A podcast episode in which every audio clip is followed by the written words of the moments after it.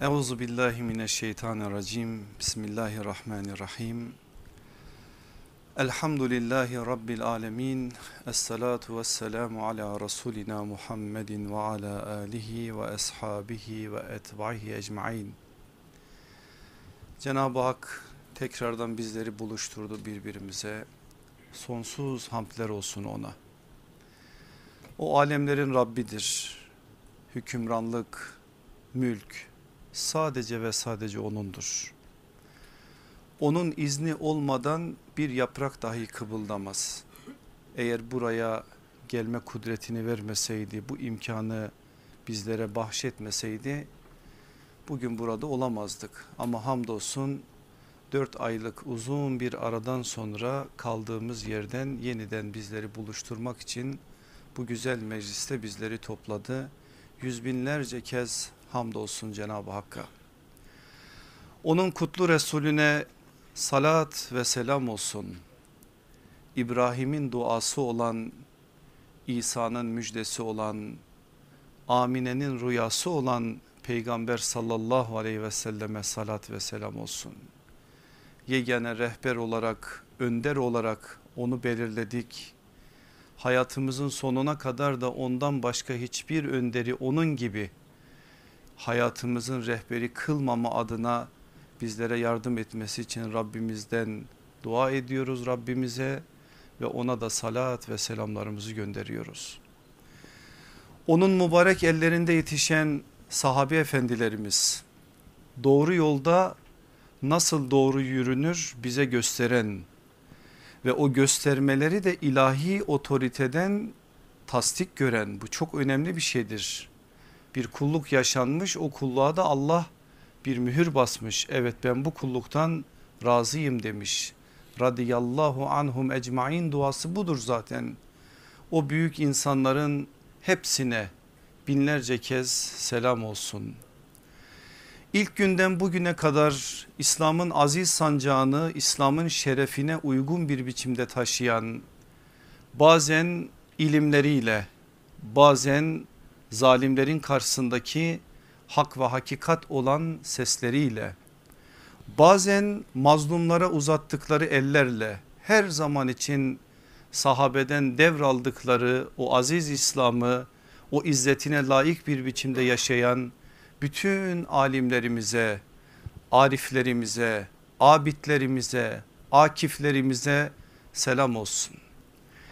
En güzel selamlardan bir tanesi de size olsun olmasaydınız olmazdı. İstanbul'un muhtelif yerlerinden buradaki çatlak bir sesi değil bizatihi hakikati duymak için gelen hakikat noktasında yüreklerinde farklı bir aşk olan Kur'an'ın aşıkı olan peygamberin aşıkı olan sahabenin aşıkı olan ben kendimi böyle görmedim ama hep öyle görüyorum sizlere de selam olsun Selamların en güzeli inşallah sizlerin ve bizlerin üzerlerini kaplasın. Allah aramızda selamı yaysın. Selam da darus selam olan cennetin kapılarını bizlere açsın inşallah. An itibariyle 1 Muharrem 1438 elhamdülillah yepyeni bir yıla, yıla girdik. Miladi olarak da yepyeni bir ayın ilk günündeyiz. Hicri yılbaşı mevzu bahis olunca yani zaman gelip hicri yılbaşına yaslanınca normal şartlarda benim hicreti anlatmam ve bir takvim bilincini anlatmam lazım sizlere.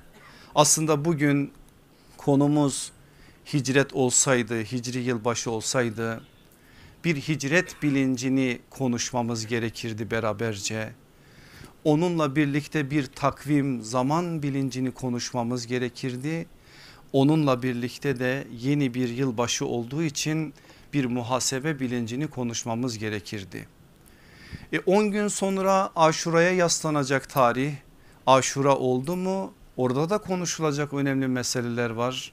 Mesela biz orada bir mücadele bilincini konuşmamız gerekir. Bir şehadet bilincini konuşmamız gerekir ve daha neler neler konuşmamız gerekir. Ama ben konuşamayacağım. Sebebi de şu program daha önceden belirlenmişti. 100 derste bu yürüyüş devam edecek. Allah nasip ederse 8 ders sonra biraz önce başkanımızın da söylediği gibi akaid yılıyla da bağlantılı bir biçimde ahiret hayatına iman noktasındaki zafiyetlerimizin giderilmesi için 20 derslik yeni bir yürüyüş başlatacağız. Öteki hayat başlığı altında ahirete iman meselesini yine burada beraberce anlamaya çalışacağız. Bugün ben daha önceden belirlenmiş olan programa uygun bir biçimde sevgi ahlakına bir giriş yapacağım. Bir aydır yaklaşık düşünüyorum bu ilk dersin konusu ne olsun? Evet konu sevgi ahlakıydı ama çok sıcak bir süreçten geçtik biz.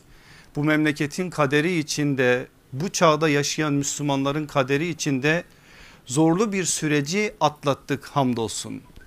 Onun için arkadaşlar hocam konu ne diye bana sorduklarında ben biraz onları oyaladım. Dedim belki değiştiririm konuyu. Çünkü son bir aydır dedim ki acaba ben kardeşlerime İslam tarihindeki darbeleri anlatan bir ders mi yapsam? Darbeler tarihi konusunda bizim de mevzumuz olan bizim de konumuzla alakalı olan bir yerden bir pencere mi açıp o meseleyi mi anlatsam? Sonra vazgeçtim. Vazgeçme sebebim aslında bugünkü işleyeceğimiz konuyla alakalı. Ben darbeleri de işleseydim netice itibariyle sözü getirip yaslayacağım nokta muhabbet olacaktı. Bunun sebebini birazdan sizinle paylaşacağım. Ama hazır biz 15 Temmuz'u atlatmış ve o günleri yaşamış bu, bu toprakların Müslümanları olarak o tarihten sonraki bu ilk der, dersimizde bazı meseleleri konuşmamız lazım. Bazı meseleleri asıl bugünkü konumuz olan muhabbet meselesinin sevgi ahlakı meselesinin anlaşılması için de zihinlerimizde bir doğru yere oturtturmamız lazım. Benim aziz kardeşlerim hiç bunu unutmayın ilk darbeci şeytandır. Şeytan ilk darbeyi yaparak aslında asi, bagi ve isyankar olmuştur. Ondan sonra da insanlık tarihi ki İslam tarihi insanlık tarihidir aslında. İnsanlık tarihinin ne darbeleri ne kıyamları hiç eksik olmamıştır. Darbe başka bir şey, kıyam başka bir şey. Biz darbe dediğimiz zaman en başa şeytanı yazarız. Hemen onun arkasından yine İslam tarihine bakın Hazreti Adem dönemi farklı bir dönemdir ama onun oğullarıyla beraber başlayan bir süreç var ki Kabil aslında bu manada o darbe damarını oluşturan birisidir. Onunla başlayan bir süreç gör, görüyoruz. Ondan sonra da İslam tarihinin darbeleri artık eksik kalmıyor. Ama kıyamlar dediğimiz bölümde ise biz peygamberleri görüyoruz. Her peygamber bir kıyam önderidir. Kıyamla darbe arasındaki fark da şudur. Darbe meşru ve yasal olan bir yönetime baş kaldırıdır. Kıyam ise meşru ve yasal olmayan bir yönetime baş kaldırıdır. Dolayısıyla peygamberlerin yaptıkları mesela Hazreti Musa'nın Firavun'un karşısında yaptığı farklı bir şeydir ve farklı bir biçimde ele alınmalıdır. Biz meseleye bu çerçeveden bakar sözü sallallahu aleyhi ve sellem efendimizin dönemine getirirsek Medine döneminde sallallahu aleyhi ve sellem efendimize yaklaşık 20 defa suikast girişiminde bulunulmuştur. Aslında her suikast girişimi bir darbeye zemin hazırlama adına yapılmış bir şeydir. Hatırlayın Yahudi şair Kab bin Eşref'in yaptıklarını münafıkların lideri Abdullah İbni Übey İbni Selül'ün yaptıklarını o atılan adımların her birisinin aslında Medine'deki o genç İslam devletini daha iş neticeye varmadan sesini kesmek üzere planlanmış. Asrı saadetteki derin güçler tarafından planlanmış. Derin derin hesaplarla bir noktaya taşınmış işler olduğunu görürsünüz. Ama Allah Resulü aleyhissalatü vesselam döneminde bu başarılı olmadı. Hazreti Ebu Bekir hilafete geçer geçmez o derin güçler harekete geçti ve bir anda İslam dünyasında irtidat hareketleri yayıldı. O irtidat hareketleri öyle bir anda kendiliğinden ortaya çıkmış şeyler değil. Uzun uzun bunların izahları var. Siz de kısmen burada bazı derslerde bunlara şahit oldunuz. O irtidat hareketlerini çok farklı bir biçimde bastırdı Hazreti Ebu Bekir. Dolayısıyla o Ridde olaylarında Hazreti Ebu Bekir'in ismi farklı bir biçimde tarihe yazıldı. Sadece İslam tarihinin ilk halifesi peygamberden sonra olma özelliğiyle değil. İnanın bugün Müslümanların önünde olan herkesin Hazreti Ebu Bekir dönemini böyle adlarını ezberler gibi anlamaları ve kavramaları gerekir. Bir anda 14 farklı cephede baş kaldırının nasıl bastırılacağını nasıl bir irade ortaya koyulacağını, dirayetin bu manada nasıl önemli olduğunu Hazreti Ebu Bekir'in hayatıyla biz çok güzel bir biçimde görüyoruz. Ve o gün asrı saadetteki derin güçler ne yazık ki başarılı olamadılar. Hazreti Ömer dönemine gelin 10 buçuk yıllık bir dönem var Hazreti Ömer döneminde. Kaç kez Hazreti Ömer döneminde de o manada bazı başkaldırılar oldu ama hiçbiri başlamadan bitti. Ancak en son yine derin güçlerin o sıradan adli bir vaka değildir. Öyle sadece bir insanın tercihiyle yapılmış bir şey değildir. Yine derin güçlerin aslında yönlendirmesiyle Hazreti Ömer peygamber mescidinde mihrapta Müslümanlara namaz kıldırırken mecusi bir köle tarafından hançerlenir üç gün sonra da şehadet şerbetini içer. Ondan sonraki süreç 12 yıllık Hazreti Osman sürecidir. Hazreti Osman süreci birçok farklı açıdan ele alınmalıdır. Ancak biz Allah Resulü aleyhissalatü vesselamın süreciyle başlayan İslam tarihini dedim ya İslam tarihi insanlık tarihidir ama o dönemle başlattığımız zaman ilk başarılı darbe teşebbüsünü Hazreti Osman'ın şehadetiyle görürüz. O zaman da asr-ı saadette farklı farklı güçler ve farklı farklı yapılar son 6 yıllık hilafeti sırasında Hazreti Osman'ın döneminde kargaşa oluşturdular. En son Mısır'dan asiler geldi. Peygamber mescidine hemen yanı başında oturan Hazreti Osman'ı Kur'an'ın başında şehit ederek ilk kez başarılı bir darbeyi elde ettiler. Ve orada bir halifenin hem de Zinnureyn lakabının sahibi olan bir halifenin kanına ellerini sürerek Hazreti Ali'yi başa geçirmek istediler. Hazreti Ali onların bu tekliflerini reddetti. Halife seçmek öyle sizin gibi birkaç adamın inisiyatifiyle olmaz. Bugün hayatta yaşayan Bedir ashabından olanlar gelip beni meşru halife olarak seçtiklerini söylerlerse ancak ben bunu kabul ederim diyerek aslında onların maksatlarının ne demek olduğunu da ortaya koymuş oldu. Şimdi benim aziz kardeşlerim Hazreti Osman'ın şehadeti Hicri 35. Hicri 35 demek ne demek? Siz tarihi biliyorsunuz bu manada en azından zihinlerinizde. Sahabenin bugün adını bildiğimiz sahabenin yaklaşık yüzde sekseni o gün hayatta.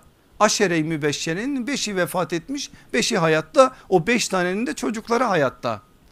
Analarımızın hepsi o gün hayatta Ayşe anamız, Meymune anamız, Mariye anamız, Ümmü Seleme anamız aklınıza kim gelirse. Ve İslam tarihinde adlarını duyduğunuz birçok sahabi efendimiz de o gün hayatta. Böyle olmasına rağmen peygamber şehri Medine'de asiler o darbeye nasıl kalkıştılar ve nasıl başarı elde ettiler? Bu önemli bir sorudur. Bu soruya cevap bulma adına tarihin sayfalarını şöyle bir karıştırdığınız zaman beş tane bunun sebebi olduğunu görürsünüz. Neden Hazreti Ömer zamanında Hazreti Ebu Bekir zamanında başarılı olmayan Hazreti Osman zamanında başarılı oldu. Bu bizim için de önemli bir şeydir. Çünkü buradan kendi dünyamıza geleceğiz biz biraz sonra. Beş tane sebebi var Hazreti Osman döneminde o darbenin başarılı olabilmesi olması için. Bir tedbir sorumluluğunun gevşetilmesi. İki kardeşlik bağlarının zayıflaması. 3. Adalet duygusunun zedelenmesi. 4. Liyakat öncelliğinin terk edilmesi.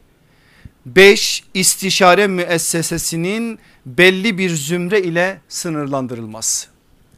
Haşa burada Hazreti Osman'ı tenkit edecek değiliz. Biz genel anlamda o günkü toplumun manzarasını ve o günkü toplumda yaşanan zafiyetlerinin zafiyetlerin neticesinin bu olduğunu tespit etmeye çalışıyoruz. Bunun onlarca da delili var o dönemi biraz araştırdığınız zaman. Şimdi buradan biz kendi dünyamıza gelelim.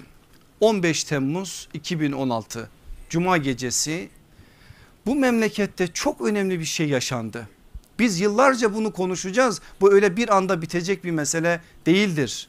Çünkü o olay çok çok büyük bir meseleydi ve o büyük bir mesele yıllara sürecek, yılları etki altına alabilecek bir meseleydi. Allah'ın büyük bir lütfu, keremi, nimeti, mazlumların duası, verilen sadakaların Allah katında makbuliyeti ne derseniz deyin Allah bizi büyük bir felaketten kurtardı. Cenab-ı Hakk'a sonsuz hamdler olsun. Belki o gece darbe olsaydı bugün biz burada olmazdık. Belkisi de belki fazla ama olmayacağımız bir yönüyle belli yani. Allah bilir ama böyle bir şeyi yaşayabilirdik bu memlekette Cenab-ı Hak bizleri korudu. Şimdi benim aziz kardeşlerim biz öyle bir memlekette yaşıyoruz ki darbeye aslında çok da uzak değiliz.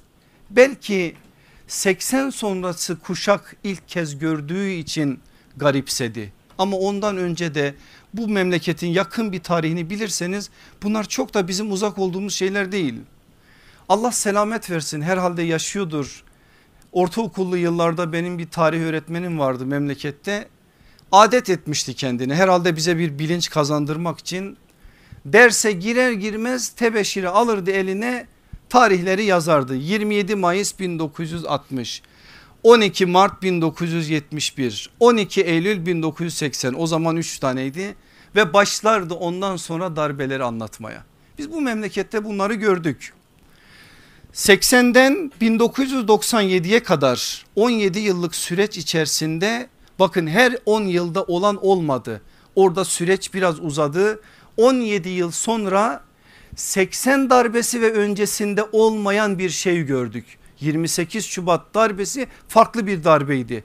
Biz aslında oradan anlamamız gerekirdi. İpuçları almamız gerekirdi ama kaçırdık. Demek ki bundan sonra bu memlekette darbeler farklı olacak. 3 darbe birbirine yakın yapılış şekilleri de birbirine yakın ama 28 Şubat darbesi farklıydı ve o 28 Şubat darbesinin yıllar süren bu memlekette tesirlerini ne yazık ki yaşadık.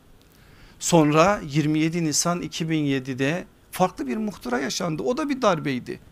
Ve ondan sonra da birçok şey yaşandı bu memlekette. Hepsini burada anacak değiliz. Biz 2010 yılına geldiğimiz zaman Cumhuriyetten bu tarafa bir şeye şahit olduk aziz kardeşlerim. Devletle millet arasında çok geniş bir makas vardı. Bu makasın iki ucunu şöyle düşünün. Ne yazık ki Cumhuriyet'ten sonra ta 2010'a gelene kadar ara ara daralmalar olsa da 2010'a gelene kadar bu manada her zaman için bu makasların birbirinden çok ayrı olduğunu gördük. Ama 2010'a gelene kadar o süreç hızlı bir biçimde yürüdü. O da Cenab-ı Hakk'ın bir ikramıydı. Makas biraz daraldı. Millet kendisini devlette gördü. Devletle farklı bir biçimde münasebet kuruldu. Düne kadar kendisini inkar eden, reddeden yapıyla farklı bir biçimde bağ kuruldu. Daha farklı bir noktaya geldi. Ne yazık ki bunu hazmedemediler birileri. Birileri bunu hazmedemediği için biz bunları yaşadık. Şimdi ben şöyle bir dersten böyle tehlikeli bir konuyu konuşmam belki de doğru da değil ama ben içimden geçenleri mecburen konuşmak durumundayım. Tespit edebildiğim bazı şeyleri siz kardeşlerimle mecburen paylaşmak zorundayım. Meseleyi biz sadece bir örgüte maşa bir örgüte adı FETÖ'dür şudur budur fark etmez bir örgüte indirgersek resmin büyüğünü kaçırırız. Bu bir örgüt mörgüt işi değildir. Evet bir örgüt kullanılır onun işi biter o gider başka biri gelir. Biz resmin bütününe bakmamız lazım. Şu anda İslam dünyasının tamamında ümmeti Muhammed'le ama biz bugün bu topraklardayız bu topraklarda. Karşımızda bu kürsüye yakışır mı bu kelime bilmiyorum ama yakışmazsa affedin benim musamaha gösterin.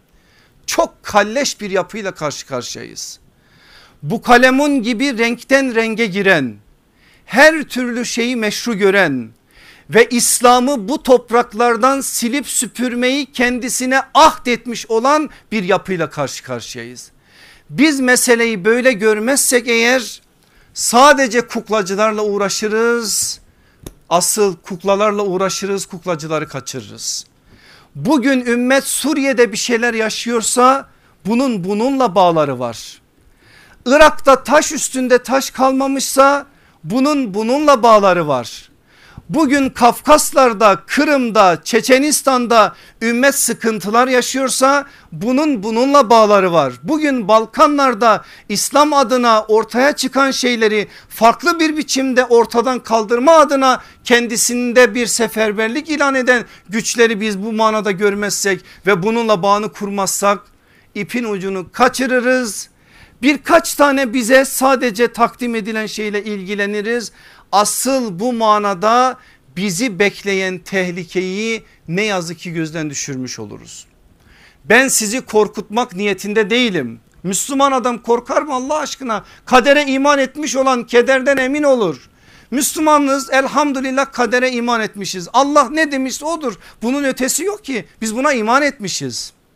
Benim derdim tehlikenin büyüklüğünü sizin nazarlarınıza vermek ve bu manada tedbir almak, sorumluluklarımızı yerine getirmek, bu manada bazı şeyleri doğru bir biçimde dünyamıza taşımaktır. Benim tek derdim budur. Allah da inşallah bu manada bizlere yardım etsin de bu derdimizin yerine getirilmesi ya da derman bulması için bazı adımlar atmış olalım.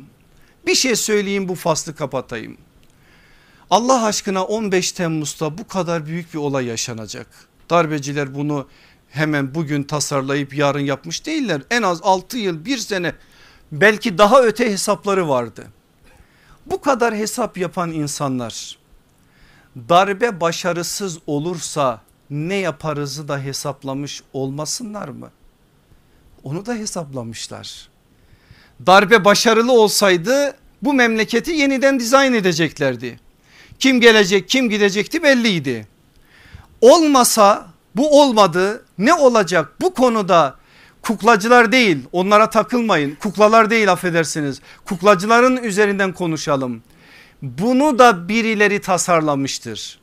Ne olduğuna şöyle bir zihinlerinizi hazırlayın şu noktaya getirin anlayacaksınız.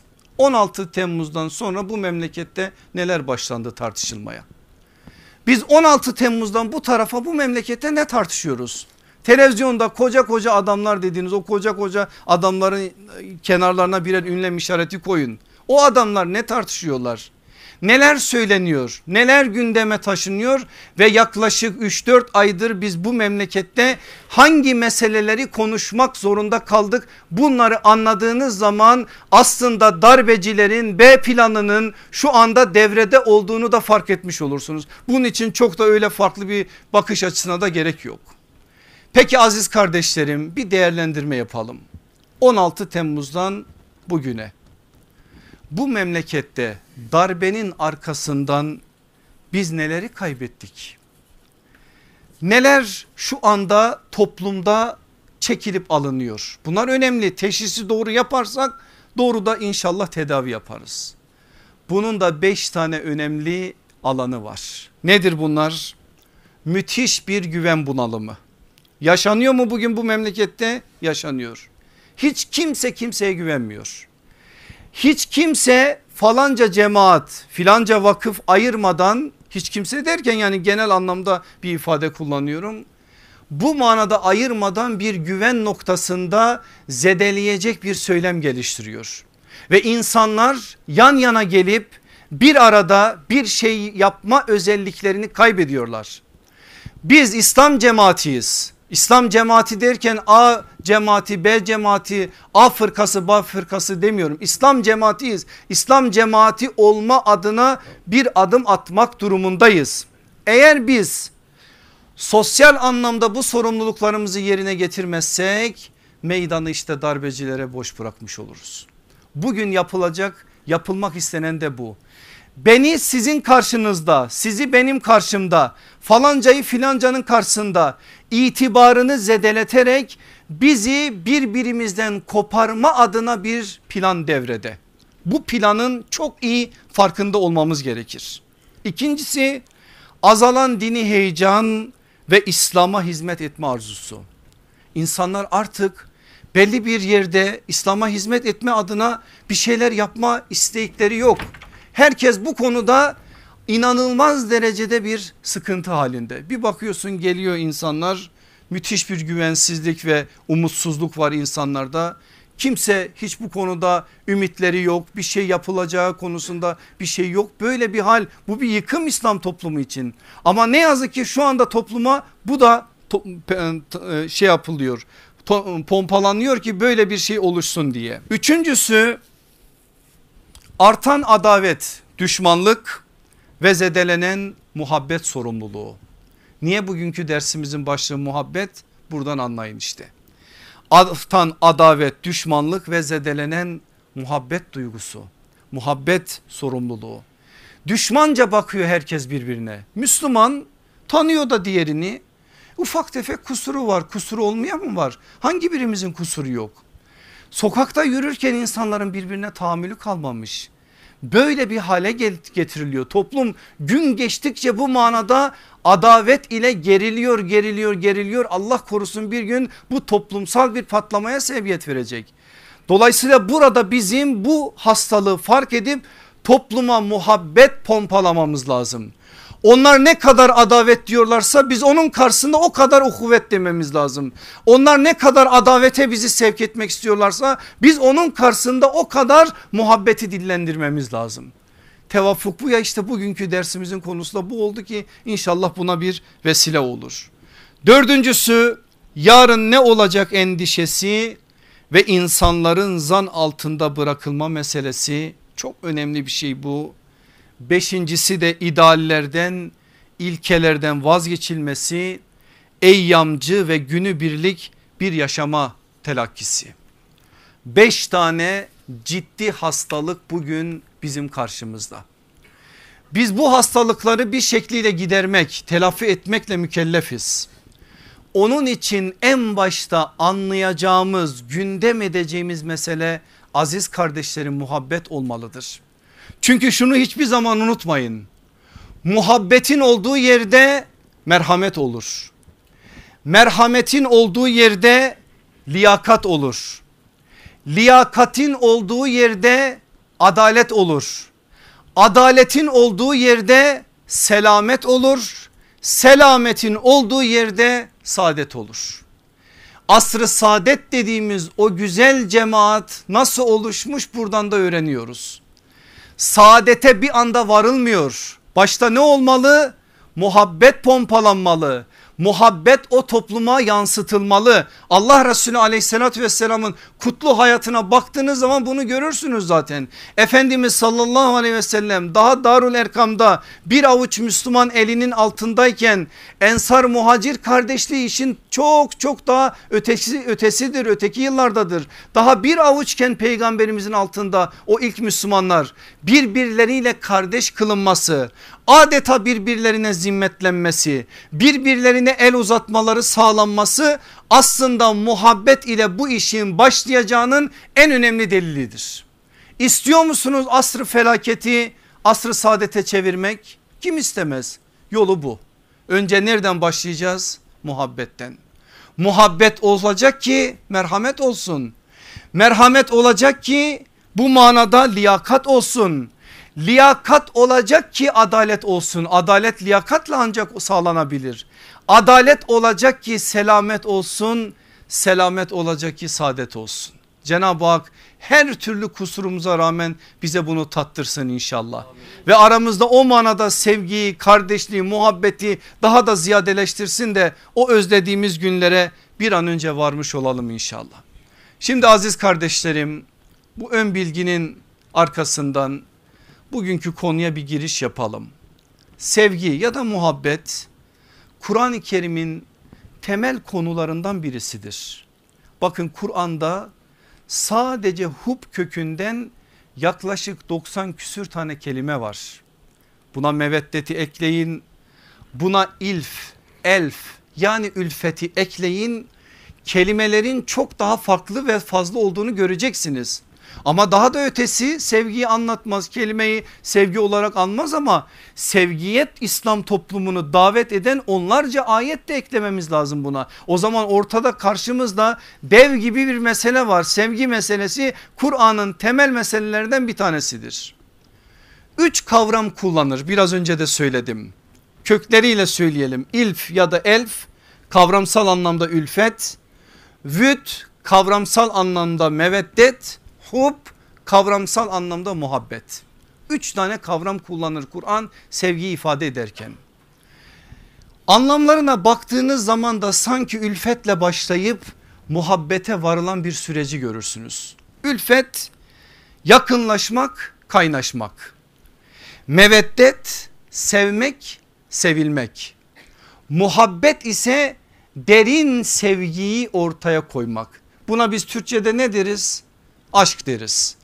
Birebir aynı olmasa da aşk da aslında Arapça bir kelimedir. Ama birebir aynı olmasa da muhabbetin Türkçe'de kullanılan o derin sevgisini aşk kelimesi karşılayabilir.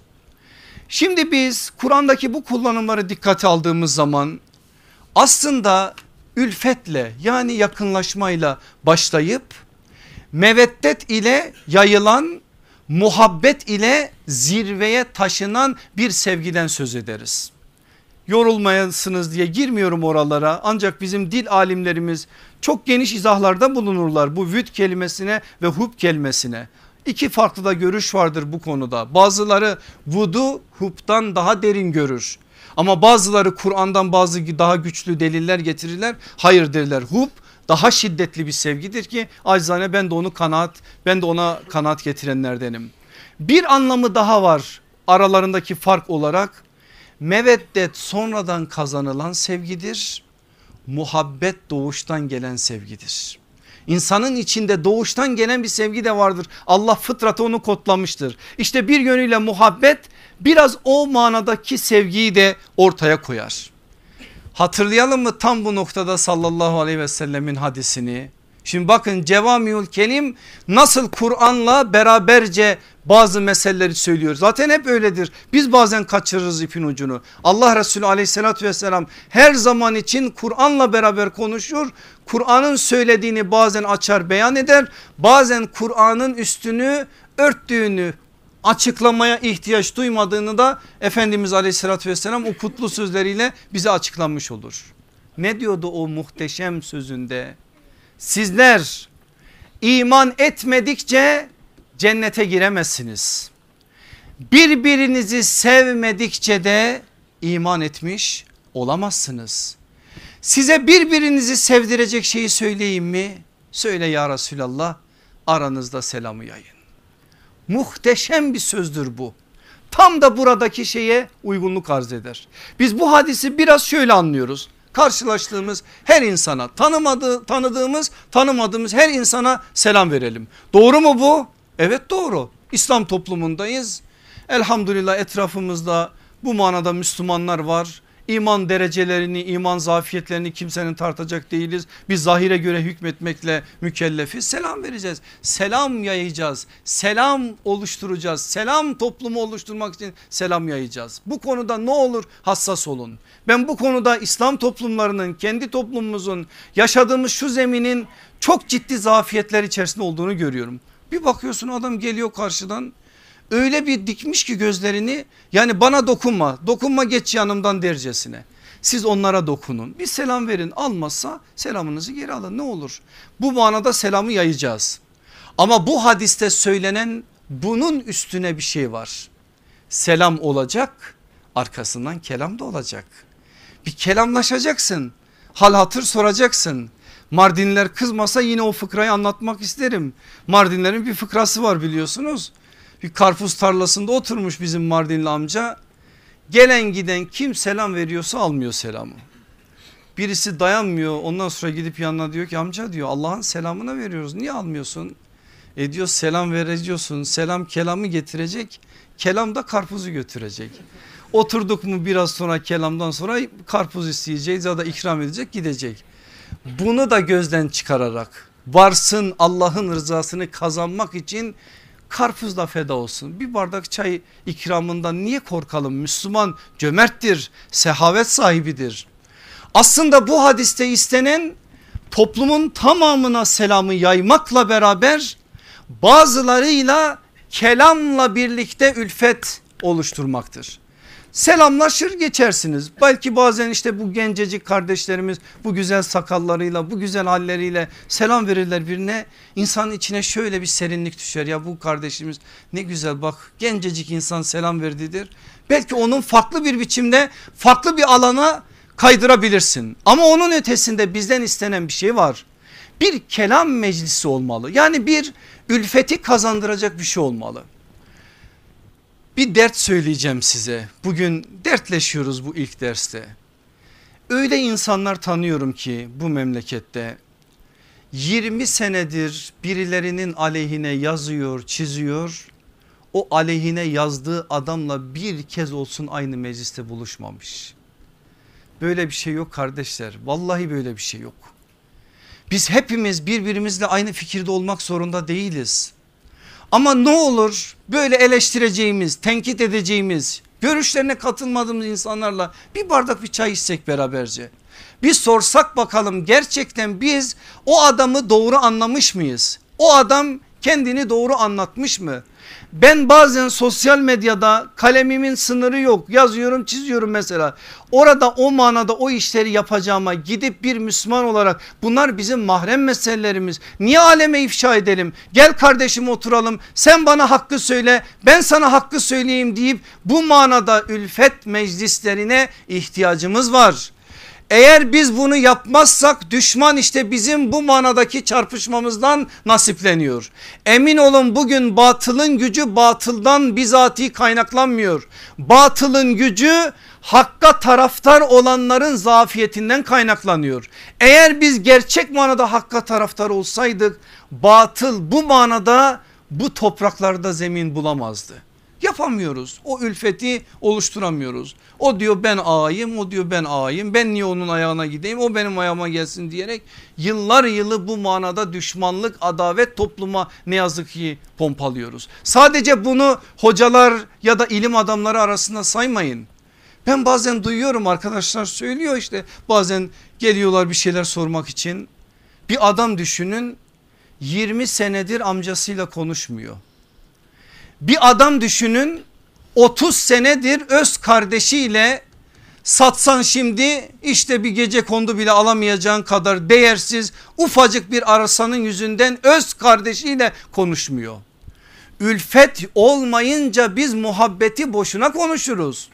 Önce bir yakınlaşma olacak ortada. Dolayısıyla bu manada biz o ülfet ortamının oluşabilmesi için bu adımları atacağız. Ülfet olacak arkasından meveddet olacak onun arkasından inşallah muhabbet gelişmiş olacak. Eğer biz muhabbete varmak istiyorsak yapmamız gereken o. Şimdi benim aziz kardeşlerim dakikalar uçuyor ben de uçacağım. Bu konu önemli bir konu. Bu sevgi meselesinin muhabbet meselesinin Kur'an'daki karşılığına baktığınız zaman Cenab-ı Hak dört tane farklı alanın gerçek manada sevilmesini bizden istiyor. Nedir o dört alan?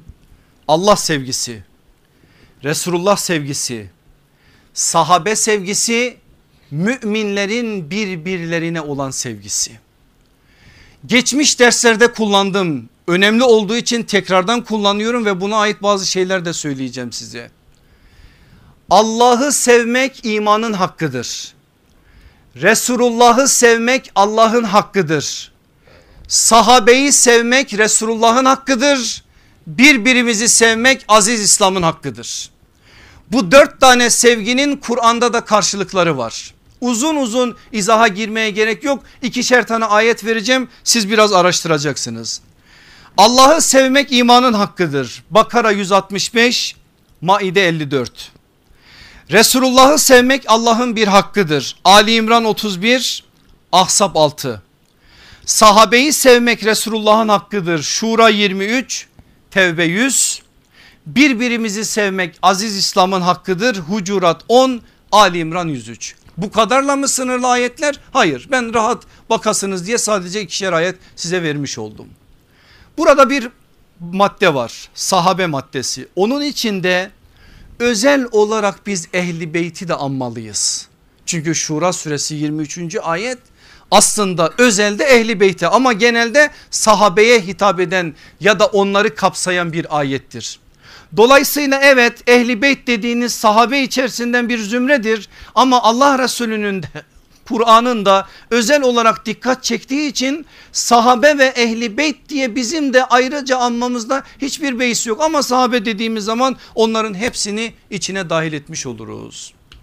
Şöyle bir itirazda bulunun bana. Deyin ki hocam hani burada eş sevgisi, evlat sevgisi, akraba sevgisi niye yok o burada? Var. Dördüncü zümrenin içerisinde bu var. Aslında ben beşe yuvarlansın diye bunu da beşe çıkarabilirdim çıkarmadım. Özellikle çıkarmadım. Niye? Çünkü birbirimizi sevmek aziz İslam'ın hakkıdır dediğimiz zaman eşlerimizi, evlatlarımızı, komşularımızı, akrabalarımızı, iş ortaklarımızı, hısımlarımızı her neyse bu. Yani İslam bağının dışında bir bağ kurduğumuz hangi zümre olursa o zümreyi de İslam kardeşliğinin altında incelemek ve onun altında değerlendirmek zorundayız. Bunu niye ısrarla söylüyorum biliyor musunuz? 20 yaşında 25 yaşında iki tane genç kardeşimiz evleniyorlar. Bunlar birbirlerine akraba değil. O diyelim ki Erzurum'dan ötekisi de diyelim ki Diyarbakır'dan. Bunlar evlenmeyene kadar birbirlerinin nesiydiler? Mümindiler ve birbirlerinin kardeşiydiler. Evlendikleri zaman ne oldular? Karı koca oldular. Yeni bir hukuk başladı. Ama dikkat buyurun İslam kardeşliği iptal olmadı zeminde İslam kardeşliliği var onun üzerine bir ev hukuku bir eş hukuku gelip oturdu. Biz bunu devreden çıkarıyoruz evlendiğimiz zaman İslam kardeşliği gidiyor yeni bir hukukla işe başlıyoruz bu yanlış bir şey. Biz ticarete başlamayana kadar kardeşimizle Müslüman kardeşiydik. Şimdi ticarette başladı kardeşliğin üzerine bir iş ortaklılığı bir ticari birliktelik gelip oturdu. Sen alttan İslam kardeşliğini çekip alırsan yarın ortak olarak ayrıldığın zaman ona her türlü iftira etme hakkına kendini görürsün. Niçin bu meselenin üzerinde durduğum bilmem anlaşıldı mı? Dolayısıyla biz o birbirimizi sevmek aziz İslam'ın hakkıdır dediğimiz zaman bizim dışımızda ikinci bağ kurduğumuz, üçüncü bağ kurduğumuz her zümreyi de onun içerisine dahil etmemiz lazım. Şimdi benim aziz kardeşlerim seviyor muyuz Allah'ı? Sevmesek mümin olmayız. Resulullah'ı seviyor muyuz? Sevmesek mümin olmayız. Sahabe için aynı soruyu soralım birbirimiz için soralım. Lafa geldi mi seviyoruz. Allah'ı sevdiğimizi söylüyoruz. Peki Allah sevgisinin benim üzerimdeki izharı nedir? Yani nerede bunun ispatı? Her sevgi aslında bir iddiadır. Her iddianın da bir ispatı var. Allah sevgisinin ispatı nedir? Bu sorulursa bize ispatı olabilecek ne söyleriz? Var mı bu manada söyleyeceğimiz bir şey? Belki lafla birkaç şey söyler birbirimizi ikna edebiliriz ama bana söyleme başkasına da söyleme. İslam'da günahı başkasına itiraf etmenin bir yeri yok. Git otur bu akşam şöyle bir namazlarını gözden bir geçir. En başta imandan sonra en büyük hakikat namaz Allah sevgisinin de en önemli işareti namaz. Nasıl namaz kılıyorsun gör daha başka söze gerek yok. Resulullah'ı seviyoruz yere geldiği zaman yeri geldiği zaman böyle meclislerde atıp tutmak kolay. Hayatın içerisinde Allah Resulü'nün miras olarak bize yüklediği şeyleri koruma noktasında ne kadar bu manada adım atıyoruz muhasebesini yapalım. Onun adı anıldığı zaman salavat getirmek evet güzel bir şey ve hukuku gerçekten ortaya koyacak bir şey. Ama sevgi bundan ibaret değil. Meclislerde, ilahilerde, marşlarda sadece onun adını anlıp kendimizden geçmemiz bu sevgiyi ortaya koyacak bir şey değil. Kutlu doğum haftalarında şurada burada bu manada birkaç şeye sıkıştırılmış bir sevgi gerçek manada sevgi değil. Aynı şey sahabe için de geçerli birbirimizi sevme konusunda da ben ne diyeyim ki siz söyleyin Siz kendi hayatınıza bakın. Ufacık bir şey söyleyeyim yine bir muhasebe yapalım. Akşam namazını kılıp geldik buraya hepimiz. Cenab-ı Hak bizi namazdan mahrum etmesin. Namazdan mahrum olanların yüreklerine de namaz sevgisini ve aşkını en yakın zamanda inşallah sizlerin vesileleriyle düşürsün. Her sahabe istisnasız biraz sahabi bilen bir kardeşinizim. Her sahabi istisnasız her namazdan sonra ya da yatacağı zaman isimle kardeşlerine dua ederdi. Allah aşkına kaç taneniz biraz önce akşam namazını kıldıktan sonra Allah ellerinizi açtığınızda Allah'ım benim İskender kardeşime, benim Mehmet kardeşime, benim e, Ahmet kardeşime böyle isimle dua ettiğiniz gıyabında kaç tanesine? Yüreklerimizden sevgi sökülüp atılmış. İnanın babalar anneler bile evlatlarına doğru dürüst artık dua etmiyorlar. Ben eskiden böyle yaşı 70-80 olanlara bazen görüyorum onları bana öyle dua ediyorlar ki ben böyle eriyorum. Şimdi görüyorum gençleri yok böyle bir şey. 40 yaşında 30 yaşında dua etmeyi bilmiyor. Bizim babalarımız dedelerimiz ne güzel dua ederlerdi. Bunlar aramızdan çık çıktı gitti. Bu modern hayat bizim hayatlarımızı işgal etmiş. Ve sevgisizlik gerçekten yüreklerimizi kavuracak bir noktaya gelmiş. Öyle olduğu için halimiz zaten böyle. Şimdi bu dört tane sevgi alanının gerçek manada ortaya çıkabilmesi için ispat gerekir. O ispatları sadedinde size vereyim vereceğimi. Aziz kardeşlerim Allah'ı sevmenin ispatı kayıtsız ve şartsız bir şekilde emirlerine teslim olmaktır. Allah'ı sevmek mi diyorsunuz? Geldi bakın madde ispat bu kayıtsız ve şartsız bir biçimde emirlerine teslim olmak. Resulullah'ı sevmenin ispatı amasız ve acabasız bir şekilde sünnetini tatbik etmek. Sahabeyi sevmenin ispatı zorlukta ve kolaylıkta hayatları onların hayatlarına tabi kılmaktır. Zorlukta ve kolaylıkta. Birbirimizi sevmenin ispatı darlıkta ve genişlikte bu kavrama ne olur dikkat edin. Kardeşlerimize tahammül göstermektir. Varsa eğer bu dört tane ispat sevgiden söz edelim. Yoksa gidip oturup o sevgiyi yeniden tesis etmenin yollarını arayalım. Neydi birincisi? Allah'ı sevmenin ispatı kayıtsız ve şartsız bir biçimde emirlerine teslim olmaktır. Kayıtsız ve şartsız. Burada şöyle oldu böyle oldu bu çağ şu çağ bu şart bu bilmem ne bunları konuştuğumuz zaman teslimiyet yok. Bakın Kur'an'a peygamberlerin kıssaları anlatılır. Hazreti Adem'den aleyhissalatü vesselam efendimize kadar 28 peygamberin kıssasına Kur'an yer verir. Yine geçmiş ümmetlerden kıssalar anlatır. Bütün bunların ortak bir tane mesajı nedir diye bana sorsanız vallahi tereddüt etmeden ben de teslimiyet derim. Teslimiyettir. Hazreti Adem için böyle, Hazreti Nuh için böyle, Hazreti İbrahim için böyle, Hazreti Şuayb için, Hazreti Musa için, Hazreti Harun için hepsine yüz binlerce kez selam olsun böyle. Çünkü teslimiyet olmazsa eğer müminlik, Müslümanlık tam anlamıyla olmuyor. Allah'a teslim olup diyeceksin sonra acaba diyeceksin. Allah diyecek ki denizin olmadığı bir yerde gemi yap. Düşünmeden tereddüt etmeden keresteleri hazırlayacaksın. Hani bunun denizi dediğin anda orada iman yok işte. Orada sen Allah'ı gerçek manada sevmemişsin demektir. Alacaksın 12 yaşında çocuğunu yürüyeceksin meydana elinde keskin bir bıçak Allah için o bıçağı çocuğun naif boynuna koyacaksın. Allah senden onu istediği için en ufak bir tereddüt göstermeyeceksin. Ya Rabbi büyüsün ya Rabbi şöyle olsun ya Rabbi böyle olsun. Onun yerine şu olsa olmaz mı böyle olsa olmaz mı? Yok böyle bir şey. Teslimiyet budur işte. Allah Resulü aleyhissalatü vesselamın hayatına bakın o 23 yıllık hayat hep teslimiyetle yürünmüş bir hayattır.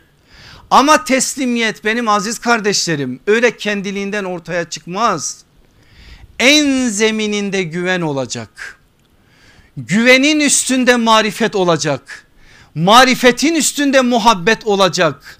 Muhabbetin üstünde tedbir olacak. Tedbirin üstünde tevekkül olacak. Tevekkülün üstünde teslimiyet olacak. Teslimiyet bu altı tane basamağın nihai noktasıdır. Sen ortada güven bunalımı yaşarken Allah için kılını kıpırdatmazsın. Bugün biz bunu yapıyoruz işte. Niye kılımızı kıpırdatmıyoruz? Çünkü güven adına sıkıntımız var. Bir dahaki dersimizin konusu da güven zaten. Güven meselesinde konuşmamız gerekir. Dolayısıyla zeminde birinci basamakta güven olacak. Sonra marifet, sonra muhabbet, sonra tedbir, sonra tevekkül, sonra teslimiyet. Eğer olursa o teslimiyet Allah sevgisinin izharı olarak senin de hayatından dışarıya yansıyacak.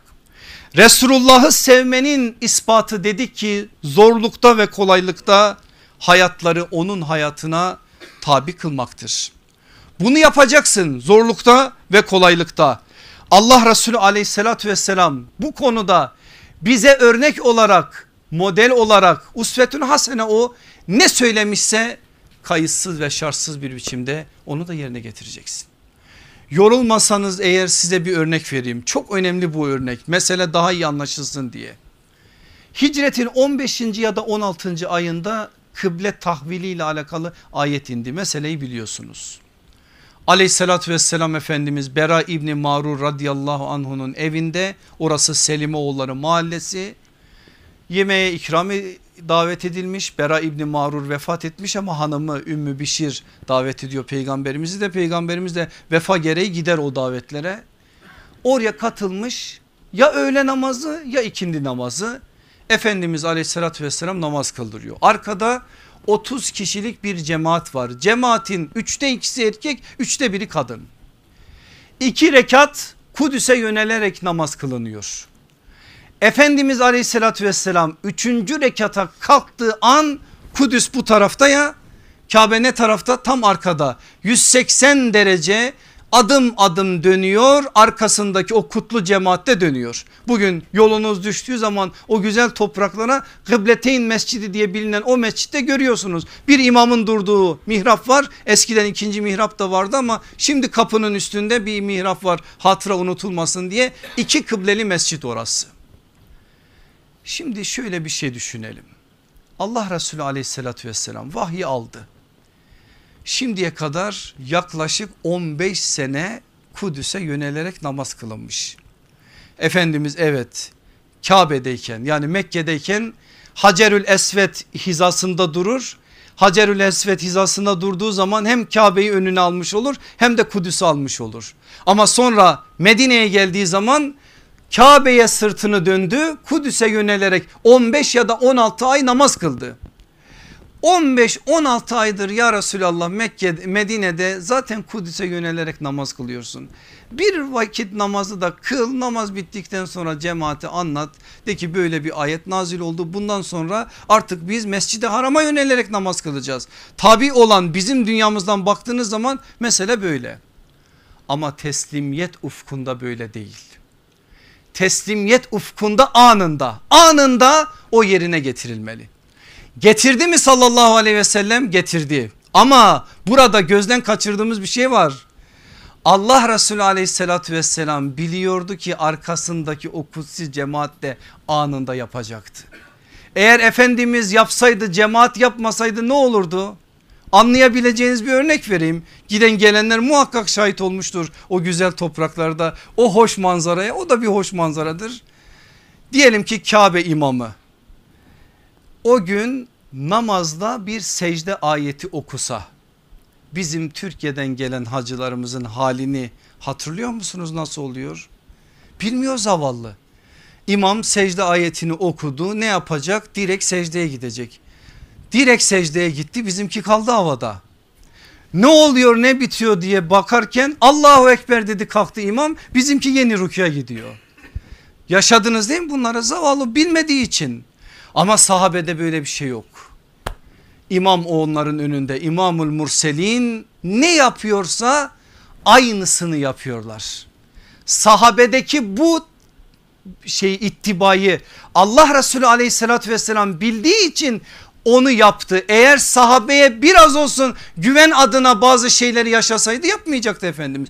O yaptı sahabede yaptı Efendimiz sonra söyledi. Gelin bundan sonrasına ve ne olur bu söyleyeceğimi bugünün dünyasına da taşıyın. Müjdeyi aldı oradan bazıları. Kıbleteyn mescidinden Beni Selime mahallesinden Mescid-i Nebevi'ye doğru koşuyorlar. Bu büyük bir müjde çünkü Müslümanlar kaç aydır bunu bekliyorlar. Kıble Kabe olsun müjdesini bekledikleri an o müjde gelmiş. Şimdi sahabeden bazıları bu olaya şahit olmuşlar. Mescid-i Nebevi'ye doğru koşa koşa haberi götürüyorlar. Götürürlerken de yolda ey Müslümanlar ayet geldi. Bundan sonra namazlarımızda Kabe'ye yöneleceğiz namaz kılacağız deyip gidiyorlar. Diyor ki raviler olayı bize anlatan raviler o sözü kim duyduysa namazda yönünü Kabe'ye çevirdi. İşte budur budur tatbik budur Resulullah sevgisi budur gerçek manada sünnete ittiba budur. Acaba ama duymadan Allah Resulünden gelen bir söze anında icabet etmektir. Bu varsa eğer gerçek manada Resulullah sevgisi vardır. Aynı şey sahabe için de geçerli. Onlar bizim için efsanevi şahsiyetler değil. Biz sahabeyi sadece meclislerimiz süslensin. Güzel güzel hikayeler dinleyelim. Ne büyük adamlarmış deyip onların büyüklüklerini ikrar edelim diye anlatmıyoruz. Eğer bu amaçla anlatıyorsak biz anlamamışız sahabeyi. Sahabe en güzel örneğin en güzel örnekleridir. Sahabe kulluk kaliteleri Allah tarafından tasdiklenmiş insanlardır. İstiyor musun 14 asır sonra gelmişsin yaşadığın kulluktan Allah razı ve memnun olur mu? Bakacağın hayat Ebu Bekir'in hayatıdır radıyallahu an. Ömer'in hayatıdır radıyallahu an. Osman'ın hayatıdır Ali'nin hayatıdır radıyallahu anhu mecmain. Sen onlara onun için bakmalısın. E biz sahabeyi sadece efsaneye nostaljiye dönüştürürsek yazık ederiz ve sevgi adına bizden istenilen gerçek manada sevgi ortaya çıkmaz. Bir şey söyleyeyim biraz düşünün Allah aşkına. İmam Malik, İmam Ebu Hanife, İmam Ahmet bin Hanbel, İmam Şafii, Said İbni Cübeyr, Said İbni Müseyyep, Hasanül Basri ve daha niceleri bu isimleri özellikle seçtim. Bunlar özel isimler çünkü. Bu isimlerin hepsi yaşadıkları süre içerisinde bedel ödeyen isimlerdi. Mezhebimizin imamı olan İmam Ebu Hanife'nin Emevilerden de Abbasilerden de ne çektiğini çok iyi biliyorsunuz. Ahmet bin Hanbel'in kamçılar altında nasıl şehit düştüğünü çok iyi biliyorsunuz. Bu insanlar yaşadıkları dönemde binlerce insanla beraber yaşadılar. Niye binlerce insanın içerisinde bu insanlar bedel ödedi? Niye bu bedeli bu insanlar ödemek zorunda kaldı? Çünkü onlar şuna inanıyorlardı. Biz bir hayat yaşıyoruz. Sahabe bir hayat yaşadı. Sahabenin yaşadığı hayat Allah'ın tasdikinden geçmiş bir hayattı. Biz bizim yaşadığımız hayatı sahabenin hayatına benzettiğimiz zaman ancak Allah'ın rızasına erebiliriz. Bu hayatı bu hayata benzetmek ucuz değil. Vallahi ucuz değil billahi ucuz değil. Bu hayatı bu hayata benzetmek adama bedel ödettirir. Adamı taşların hedefi kılar. Adamı daha dünken düş, düş, dost sahibiyken düşman sahibi kılar. Adamın iki yakasını bir araya getirtmez. Ama bu iş böyledir. Eğer sen bu işi böyle anlarsan her türlü şeyi göze alarak kendi hayatını sahabenin hayatına benzetme adına gayret verirsin. Onu verdiğin oranda da senin sahabe sevgin ortaya çıkmış olur. O sevgi o zaman ortaya çıkar. Sen gerçekten seviyor musun yoksa bu işin bilmem uyar mı bu söz arabeksini mi yapıyorsun? Sadece bu işin işte nostaljisiyle mi uğraşıyorsun? Bunu çok iyi anlamamız lazım. Gelin dördüncü sevgiye birbirimizi sevmek. Darlıkta ve genişlikte birbirimize tahammül göstermekle mümkündür. Tahammül yoksa Müslümanın Müslümana sevgisi havada kalan bir sevgidir. Çok seviyoruz. Suriyelileri seviyoruz. Irakları seviyoruz. Ah Burmalılar ah şunlar ah bunlar. Tamam ne yapıyorsun? Ne var bu manada bir şey? Bir şey yok. Bir şey yoksa sevgi de yok. Aziz kardeşlerim söyledim o sözü bir daha söylüyorum. Müslüman dert olan adam değil dert çeken adamdır. Eğer başka Müslüman kardeşlerimizin derdini çekiyorsak biz sevgi adına bir şeyleri omuzlamışız demektir. Dolayısıyla bu manada tahammül gösterebilmeyi öğrenmeliyiz. Herkes bizimle aynı görüşte olmak zorunda değil. İnsanlar farklı farklı olacaklar. Biz onlara saygı göstereceğiz onlar bize saygı gösterecek. Şeriatimizin temel çizgilerine aykırı davranmadıkları sürece bu tahammülü göstermek zorundayız. Eğer bunu göstermesek birbirimize düşmanca baktığımız an o adavet biraz önce söyledim batılın cephesine batılın heybesine azık taşıyacak. Bakın sallallahu aleyhi ve sellem Efendimiz nasıl önemli bir şey söylüyor bize. Diyor ki insanların arasına karışıp onların ezalarına katlanan yani onların dertleriyle dertlenen hacetleriyle hallenen Müslüman onlara karışmayıp ezalarına katlanmayandan daha hayırlıdır. Anladınız değil mi sözü? Ezaya katlanan dert çeken yani biraz önce söylediğimiz tanımın aslında sünnetteki karşılığı bu. Dert çeken Müslüman diye o başka Müslüman kardeşinin bu manada derdiyle dertlenen insan Müslüman daha hayırlıdır diyor aleyhissalatü vesselam Efendimiz. Bu hadisin sebebi vurudu mudur yoksa başka bir zaman mı yaşanmıştır? Çok güzel bir örnek var. O örnekle de sözlerimi toparlayayım. Ya Hayber dönüşüdür ya Tebuk dönüşüdür İkisinin de yolu aynıdır zaten.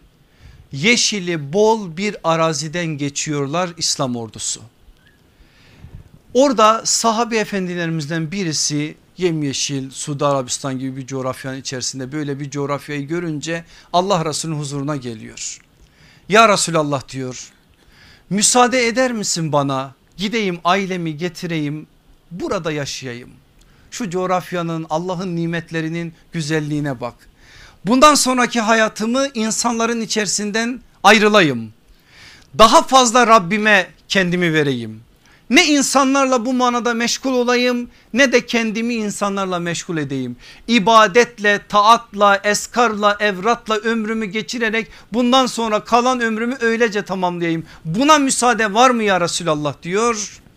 Allah Resulü aleyhissalatü vesselam hayır diyor.